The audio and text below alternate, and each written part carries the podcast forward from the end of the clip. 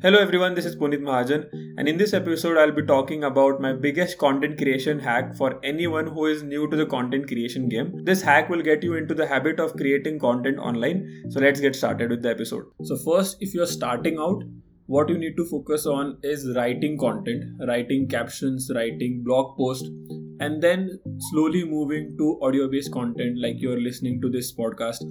Creating and writing content is very easy than creating a podcast or than creating a video. While comparing the audio writing content or blog content versus creating videos, it is much more easy to write a content than create a video, because in video there are a lot of aspects that the audience is looking for, be it how you look, be it your background, be it the content that you are saying. So there are a lot of things that are involved in video making, as against writing content or making a podcast. So my recommendation to anyone who is starting to create content in 2022 and beyond should be that start writing content, be it Instagram captions or be it blog content. The goal is to get into the habit of starting to create content, be it audio, be it video, or be it text. And then eventually move to audio based, because audio, again, there are not a lot of factors that are influencing the audience. First, it is your voice, and second, the content. So there is a limited barrier when it comes to creating content and how your audience is perceiving your content. But with video, you have to look great. You have to have the content on point. You have to have a good mic.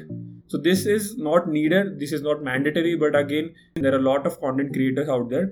There is a slight expectation from your audience, be it any industry that you're looking into. A good mic resulting into good audio, a good setup, or maybe a good content. I'm no way saying that the written content or the audio content is better than video. Of course, everyone is preferring video content currently. But when it comes to creating and getting into the habit of creating content, I would suggest writing Twitter threads that will help you get started, and then eventually moving to audio based and then video based. I'll give you my example itself. 2 years ago, I started making some videos, and when it comes to making videos, I have almost recorded over 50 plus videos in my lifetime, but I have posted only 5 or 6.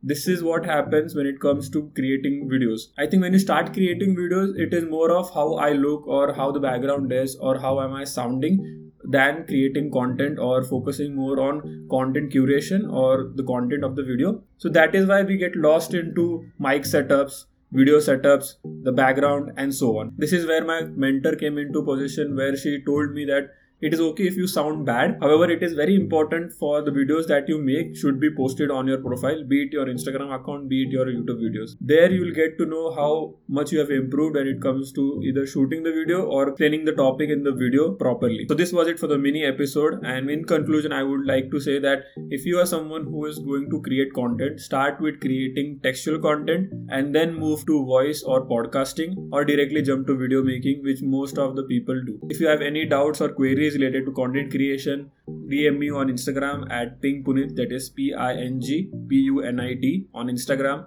and I'll be happy to share my insights with you. I hope this episode was helpful, and I'll see you in the next one.